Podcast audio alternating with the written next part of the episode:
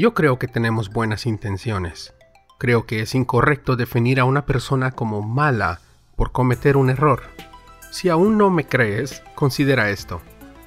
Un buen hombre no puede ser todo bueno. Una mala persona no puede ser todo malo. Todos tenemos una historia extraordinaria de nuestro pasado. Hemos experimentado cosas que nos ayudaron a sobrevivir en la vida y cosas que nos perjudicaron.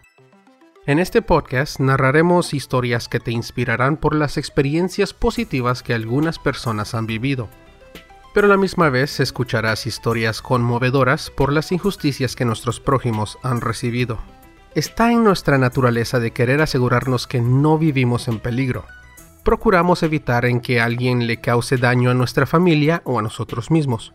Y hay un instrumento que se ha usado por miles y miles de años para distinguir quiénes son nuestros enemigos y quiénes son nuestros hermanos. Este instrumento ha sido la religión.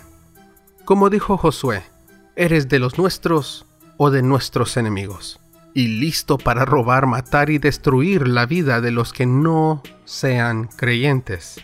Esta mente dualista es lo que ha causado mucha división entre comunidades, familias y matrimonios. Pero aunque digas que eres creyente y participes en muchas actividades de la iglesia, aún corres el riesgo de que los cristianos no te consideren un verdadero cristiano.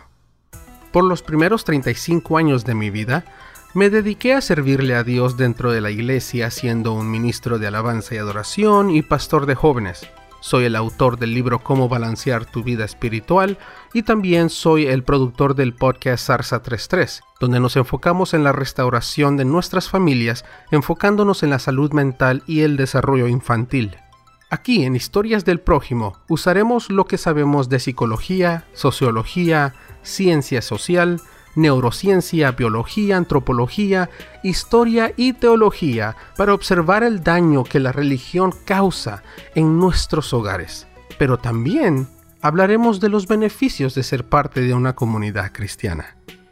Si estás listo para ser motivado, inspirado y reflexionar en estas historias, síguenos en nuestras redes sociales para mantenerte informado de nuestras noticias Encuéntranos bajo el nombre Sarsa33 o Historias del Prójimo en Instagram o Facebook. Yo soy Isaac Mendoza y esto es el podcast Historias del Prójimo.